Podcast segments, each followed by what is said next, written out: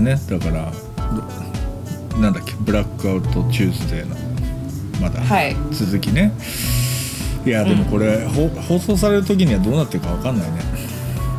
いやわからないんですよ。ね。わからないちなみにちなみにマーシャル・ローはねうん。なんだっけな。しサンフランシスコの1906年の地震、は1871年のグレートシカゴファイヤー。ああとねパールハーバーだね。うんハワイあハワイで出てるかな？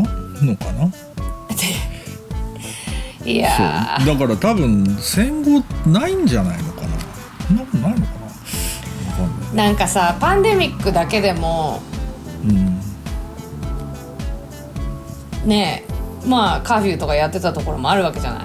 いわゆる外出禁止令みたいな、外出禁止ね。うん。うん。門限っつうかうん。でそれだけでも大事だったのにね。うん。また大事くっついてきちゃったよね。あれだよ。だからほらプレイリスト作った時に俺ボブ・マーリーの曲入れといたんだけどさ。うん「バーニングルーティン」って曲入れたんだけどさ。うんあれってほら「This morning I woke up in a curfew」ってので始まってさ、でサビが「バーニングルーティン・トゥナイト」だろ、すげえな確かに確かに。なかなか反政府的なことをやったね若さんそれは。その曲を入れたっていうとすころは。ごいなと思って。いいやこれどうどう収束すんの？なんか見通しってかまあこれ放映されることの収束収束ってのが何を指すんだろうねうん。あのでも今回いくつか新しい動きがあってうん。それは警察が市民と一緒に歩いたりとか、うんねそれはあったみたいね、うん、でやっぱりあのビデオは警察の人が見てもショッキングだと、そうだよね。うん。うん、いうところがあって。でまあそっちの方からでほら今あのひざまずくっていう方に切り替えてる場所とかもあるし。うん。ね。なんか。これつってさでもさなんつうの俺は一緒にそのブラック・ライズ・マターに連帯したぞっていう警官とさうん。そのいやその暴動なんてな鎮圧すりゃいいんだって思ってる警察とかさうん。同じ警察署の中にいたりするわけじゃない？そうだよね。それはいるわけですよ。大変なことで。じゃあそれで一緒にやれないって話になるじゃん。そうなんだよね。でさなんかこうほらやっぱりどこに住んでるかっていうことがうん。その自分の運命をすごく左右すると。で例えばさコロナのあの給付金とかはあれは連邦から出たもんだからうん。一律だけど例えばうん。失業保険の計算とかは週またなわけうよ。ん。で場所によってもらえる額が随分違ったりとか、うん。っていうことが起きてる中で、うんうん、これでしかもさほらコロナだけでももうすでに人口の移動が結構始まってるから。それはどう何で？そのよりサービス都会ががいい密だから。州にいつああまあそういうことね。はいはい。うん。都会が密だから。うん。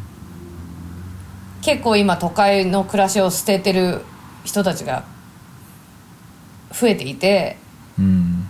ニューヨークシティなんかはすごいもう流出が始まってるとそれはもう本当に引っ越しちゃうってこと？そう。それがだから短期的だったりするかもしれないけれども、うん。とりあえず周辺州のうん。もうちょっとこう人の密度が少ないところにどんどん動いている。そっか。でこれってさほらそのジェントリフィケーションがなんで起きたかっていうとうん。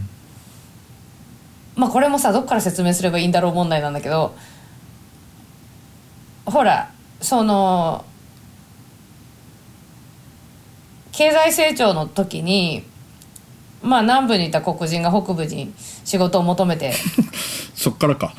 あ そっからか。なるほど、うん、上がってはい。いって、で、うん。ほら都会に黒人とかが住むようになり、うん。うん。でそれを白人が嫌って白、えっと、ホワイトフライトっていうのが起きたわけよ。うん。うん。でそれで郊外化したわけじゃんアメリカが。うん。まあででも労働力が必要だったってことだよな。都会。そう。ででもそれでその黒人と一緒に住みたくないっていう人たちが白人に流,、うん。あの流出したから、うん。えっと郊外に。そね。その郊外アメリカに郊外というものができて。わかかるそれでほら真ん中インナーシティ化するってやつだろ。そう。だけどその後にさ、ほらうん。景気が良くなったり治安が良くなったりとかしたことにより、うん白人の都会回帰が起きてたわけですよ。そうだよなうん、でそうするとまた今度今密じゃないところに求めて流出するじゃん。うんでしていると実際。うんでそうすると,、えーとまあ、どういうことが起きるかっていうと、まあ、ニューヨークはおそらく70年代80年代に近い姿になっていくんであろうと言われてるわけ。えそれえどういうこと？70年代80年って要するに地下鉄がもう落書きだらけになるって話？そう。そう治安とかが悪くて経済も悪くて家賃は安く、うん。家主がもう住んでくださいっていう態度だったって言われてるひどかった説明されてるんだけど。うん。うん。ででもほら実際にもうここ少なくとも5年から10年ぐらいはもうニューヨークはミドルクラスが暮らせない場所になったと。うん。で今ニューヨークに住んでるミドルクラスまたはミドルクラス以下の人たちっていうのは、まあ、基本的に昔から住んでるからうん。そのや払ってる家賃とかがうん。今の市場相場でないという、ずっと据え置きだってことだよね。うん、まあちょっとずつは上がるんだけど、うんうん。いきなりは上げられないっていう法律になってるから、うんでっていう状況だったわけよずっと。もう暮ら,、うん。暮らせないと。うん。だからそういう意味では一回ちょっとそのもう永遠に続くインフレみたいなものがさうん。ちょっと収まったりするだろうしあとやっぱり企業の流出も起きてるじゃない。そうなんだ。そうなんですよ。今もう都会の商業不動産屋は大変らしいよ。えそうかオフィスってこと？そうそうそうそう。あのオフィスもそうだしこう小売りもそうだし、まあそうだな。うん、まず取れてない今の時点でリースがあるけど家賃取れてないっていうところすごいあるし。うんそれからえっとつってどこ行くのさでも。一回閉めるんじゃん。オフィスとかも？オフィスとかまあだってほらはそうだけど。もうツイッターとかもう来なくてよろしいって言ったじゃん。まあ言ってるけど。うん。でくするとさすごい縮小できることになるじゃん。そうなんだよな。うん。どうすんだろうな。でただでさえもう今さ、ほら公共交通機関に従業員を乗せたくないってなってるからねみんな。そうだよね。そうだよね。うん、そうすると、じゃあ今まで都会がじゅ従業員才能のある従業員にアクセスできるために都会にいましたけれどもってなるじゃん。うん。そう。そういう。などうなるいやだからもうねあのーブラック・ライブまた以前に読めなくなってる。もういろんなことのでもさでもさ結局さでもそれそれ起こるとさまあ要するに移動の自由を持てるやつはいいんだよ。だそれも結局でも経済力の話になっちゃうな。そうな結局そこにとどまらざるを得ない人たち要するに環境がずっと劣化していく中にとどめ置かれちゃうってことだよな。うん。そう。それだからそうするとまた本当に70年代80年代ニューヨークみたいだななるな。という未来が。まあでもそれはあれだけどね。ヒップホップを生み出しバスキアとか を生み出しっていうのだけどまあつって別にそそのあのね結構ね、外食業界とかだとうん。コロナ前の世の中っていうのは今気がついたけどあれはもう機能してなかったねってなってるとことかおあるわけ。それはどどうして？その、まあ、賃金のとか物価の上昇でレストランとかのマージンってどんもうすごい少なくなってて。あそっかそっかそっか。もうチキンレースっつうかもうそういう話だよな。そう。うん。それをずっとやってたよね。気がつけばって。なってるところも結構あるから今大変だけどよく考えたら今の前はもっと地獄だった。みたいな風に捉えてる人もいるわけ なるほど。でニューヨークの物価上昇とかに対しては多分そのジェントリフィケーションによって自分はずっと住んでるのにどんどんどんどん物価だけが上がっちゃって大変です。っていうさうん。その労働者とかマイノリティとかいわゆるコミュニティだよね、うん。はやっぱり感じてた部分がすごくあると思うから。なるほど。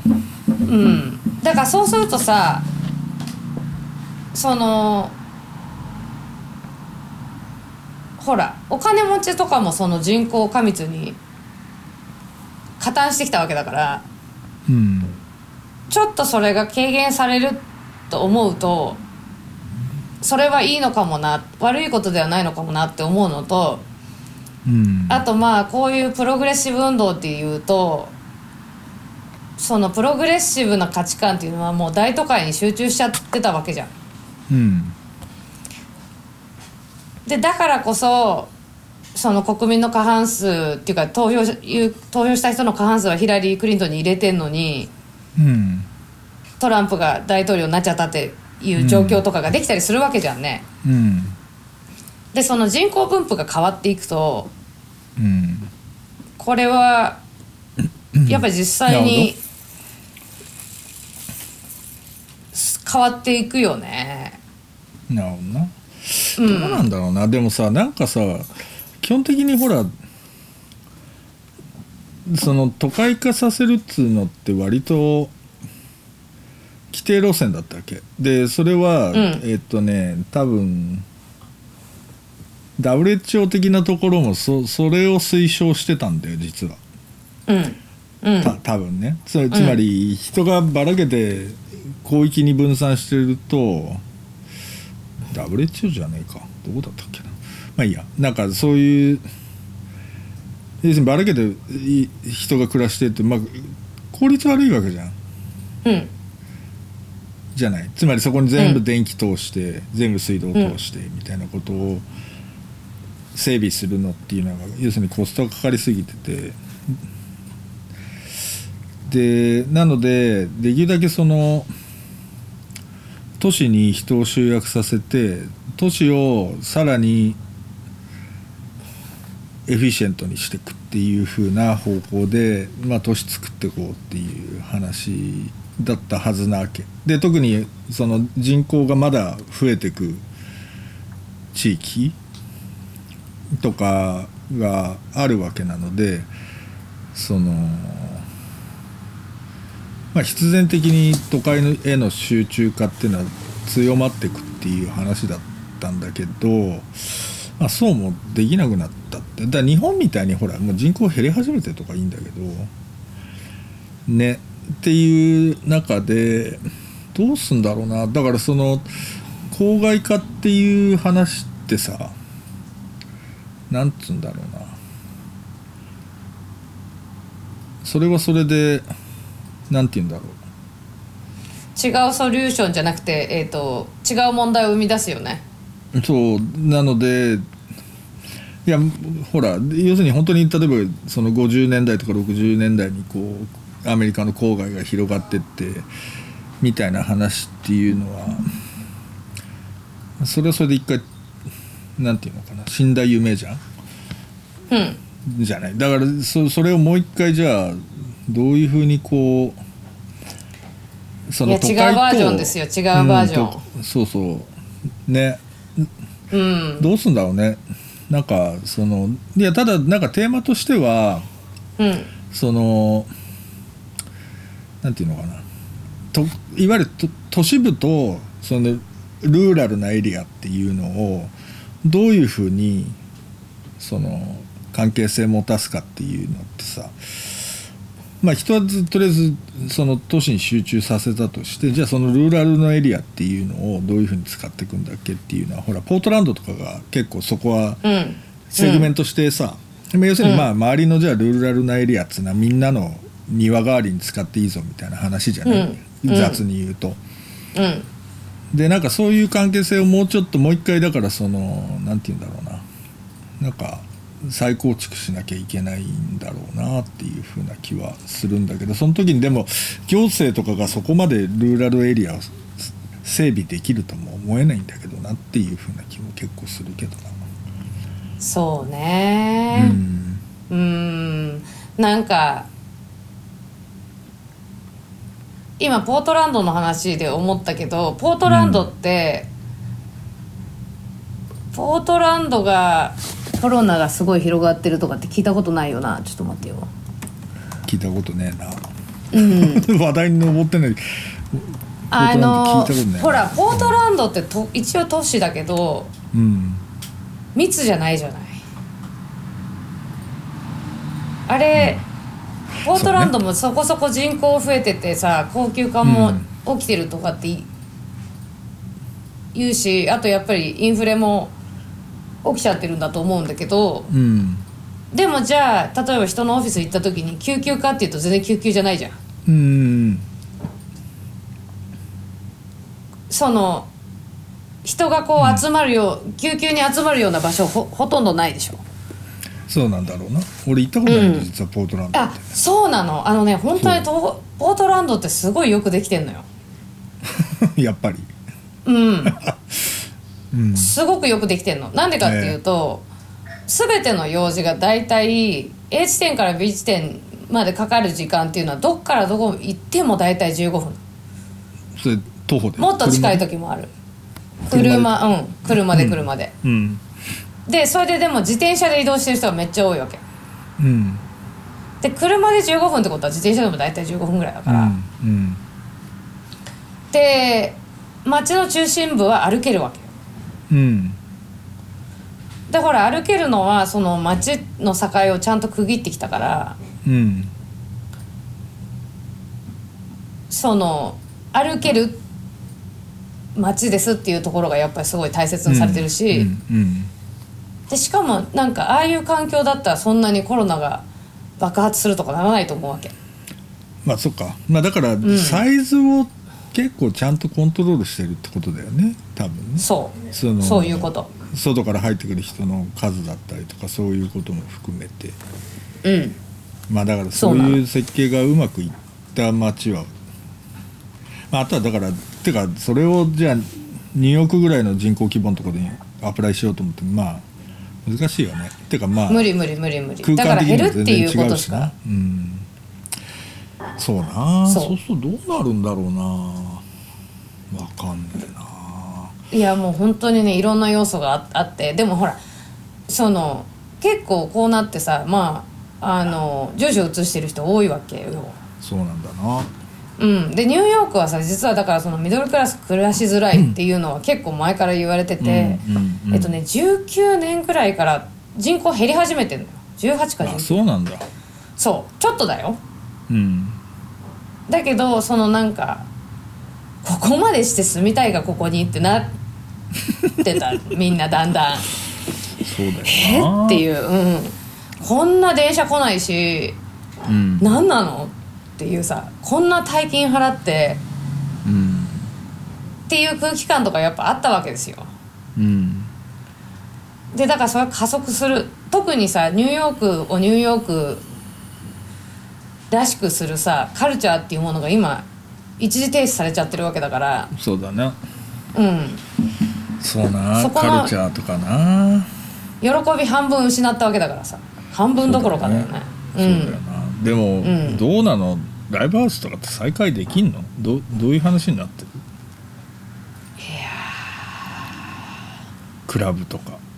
どうすんだろうね。あの今みんな GoFundMe やってるけどうんあれだよね。あのー多分ねなんとなく GoFundMe とか、えー、と政府からの支援とかうん。失業保険とかっていうものがうんちょっとなくなり始めるのが多分6月末ぐらいだと思うわけ、なるほど。まあ、失業保険は多分まだ大丈夫なのね。うんでもいろんな保護がと例えば、えっとニューヨークは5月31日まで立ち退き令の執行を停止してたんだけどうんうんうんそっかそういうものとかがだんだん外れていったりとかするわけですよ。で今それを続きどうするかっていうのを議会でやっていると。うん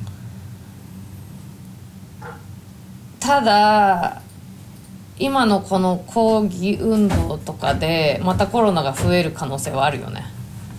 うん。だから2週間後って話だろ？うん。本当に。うん。どうどうすんだ？それな。どうするんだろうね。てかいやもう本やっぱり行政の人とか頭抱えてると思うよ。こうやってやってもほらだって、もう東京だってさ「わーい」とか言ってたなんかブルーインパルスとか飛ばしてたのはいいけどさうん。もう速攻でまた30人感染見つかったみたいな話よまあこれ2週間遅れでしょ？え？うんその2週間の間にどれだけ映ってたかっていう話になるよね。そうだよなうん。だちょっとだからまあそういうこまあそれずっと言われてんだけどずっとそれがある種断続的にというかさうん。続くわけじゃない？うん。でそうするとでもやっぱりほらなんかフェイスブックとかはさ100人以上の会合とかそういうのはうん。2021年まで禁止みたいな話が、うん。うん。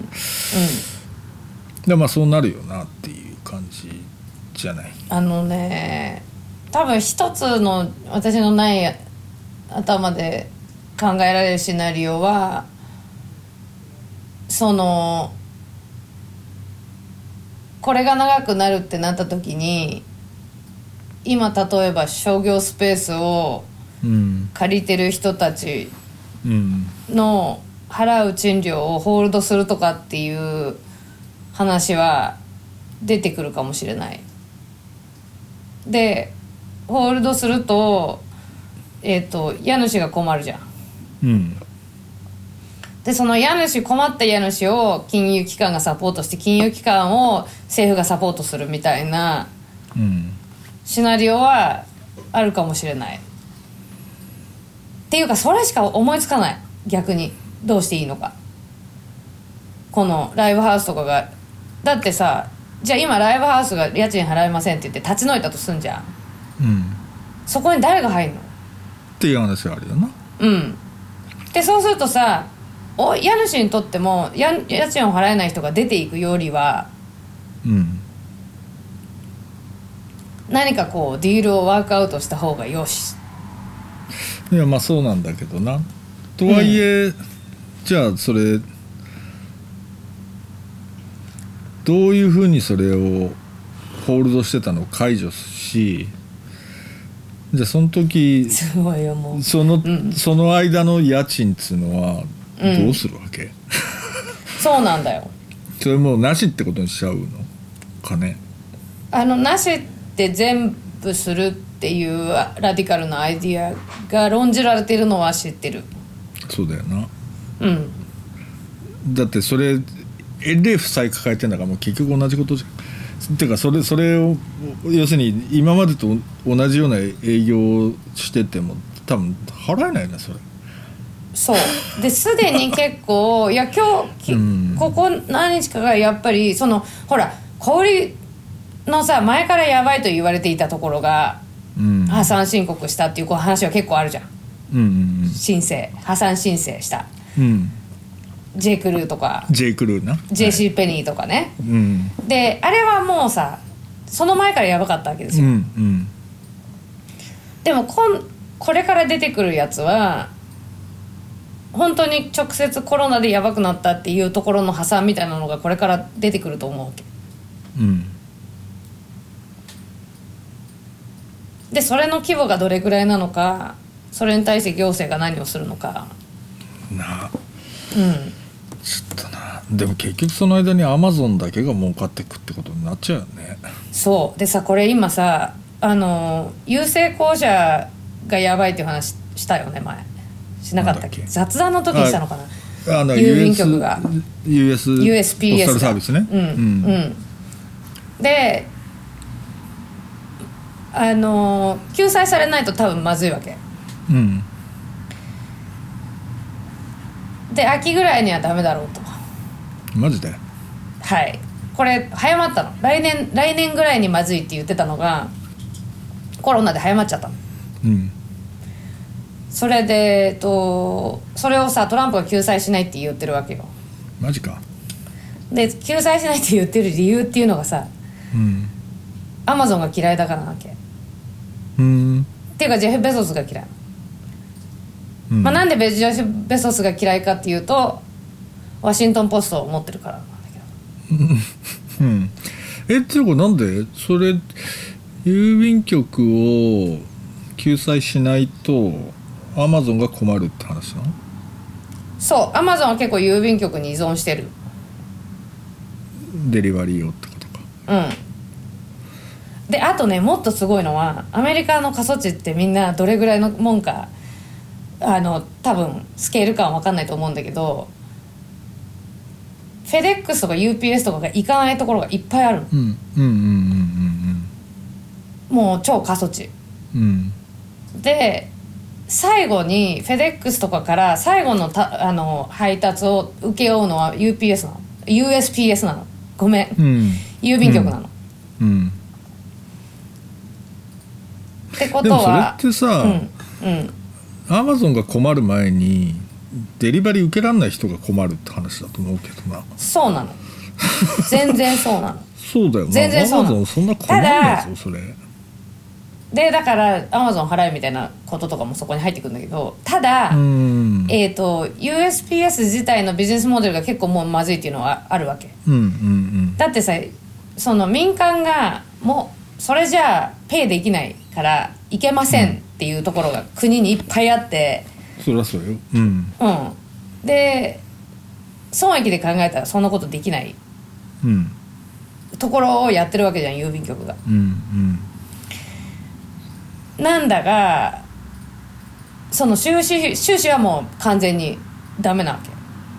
うん。でまあその一つの問題は年金なんだけどね、うん。うん。その職員の。でまあうん。リーマンショックの時にん。大打撃を食らって完全に回復できてないところにコロナが起きた。っうん。ていうことででも全然完全になくなったら困るからうん。いくらなんでもなくなる前になんとかするやろって思ってんのね、うん。私もいまだにね。うん。だけど今のところそれが起きるあの道筋は立ってないよ、うん、すげえな。それアマゾンが買うんじゃない？いらねえか。あるかもね。でもさ USPS ってロゴとかすごい可愛いわけ。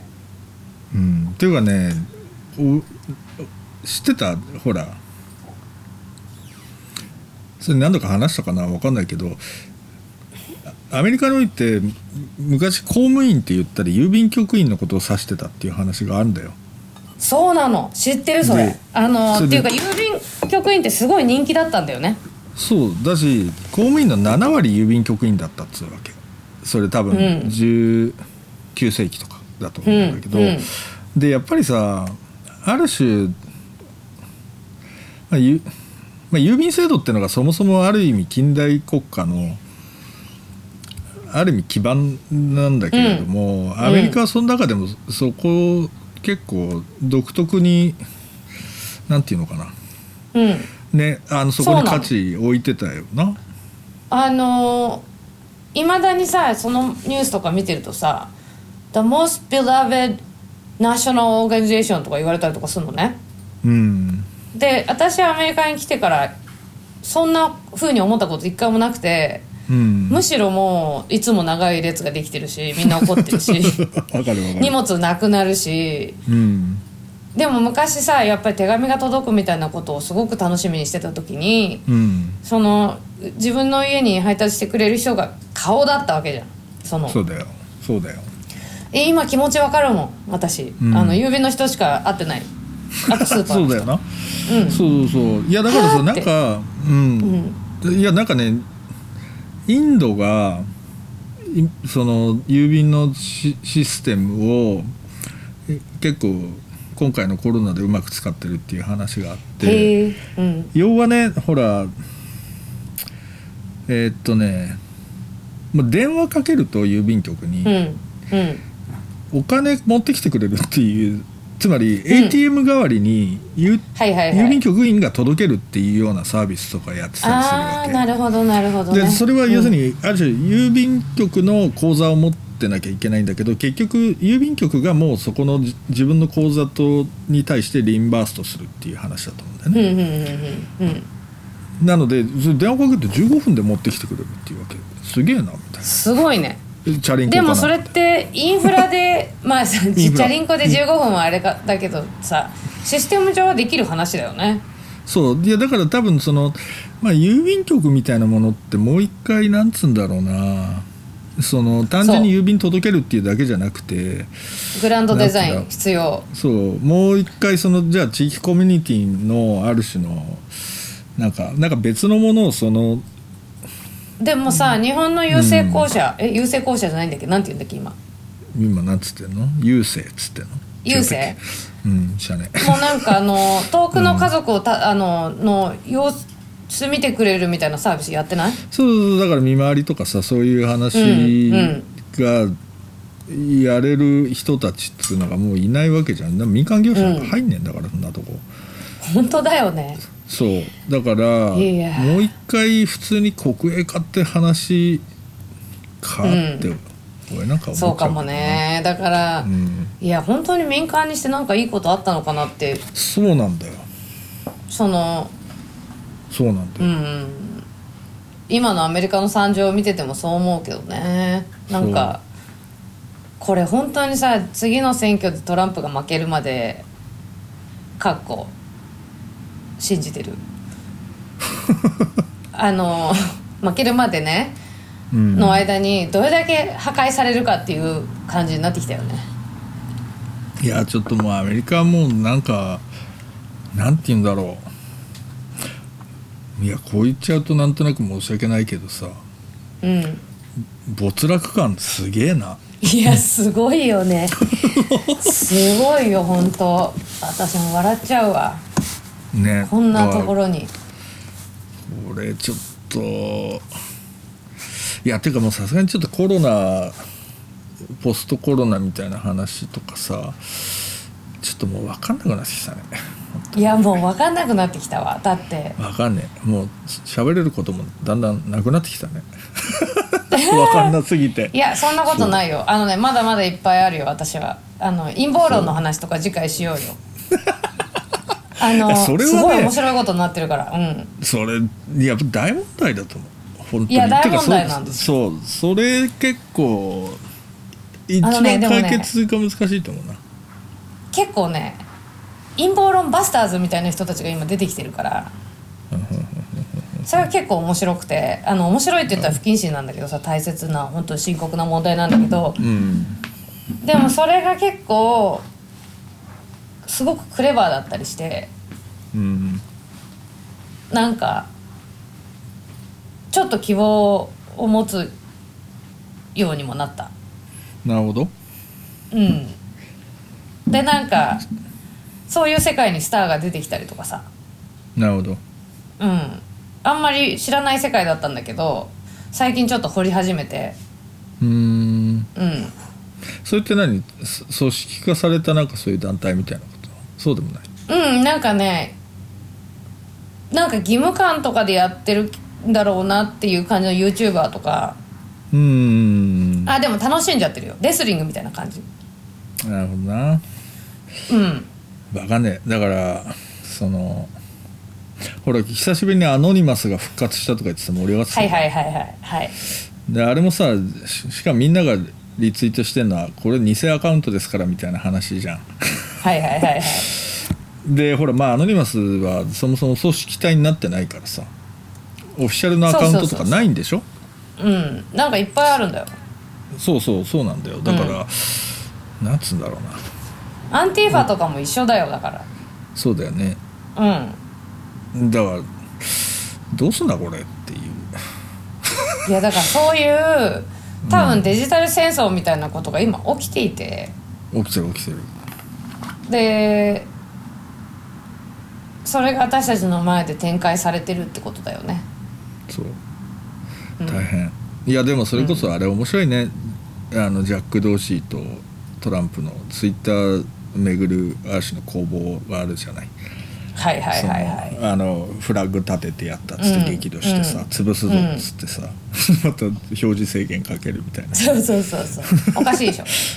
うんいやでもそれも結局おまああれ面白いなと思うのはそのいわゆるプラットフォームっつうのはニュートラルなんだっていう話がもうさうん。あんまりそれ自体がやっぱ通用しなくなるっていう風な可能性はやっぱりうん。あるなっていう。だから結局左寄りの人はツイッター使って右寄りの人がフェイスブック使うみたいなさもううん。なんかそそういうそれ自体がやっぱメメディアメディアプラットフォームというよりは単なるメディアであるっていう風な格好に多分なっていくでしょこれ。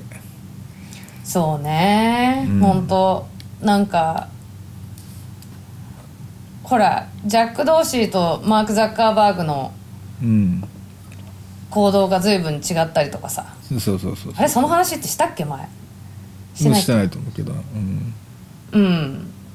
なんかいやもうだからさ結局イデオロギーのまあイデオロギーっていうとすごい崇高に聞こえるからさもうちょっとそこにエゴみたいなものも入っちゃってるから面倒くさいんだけど、うんなんか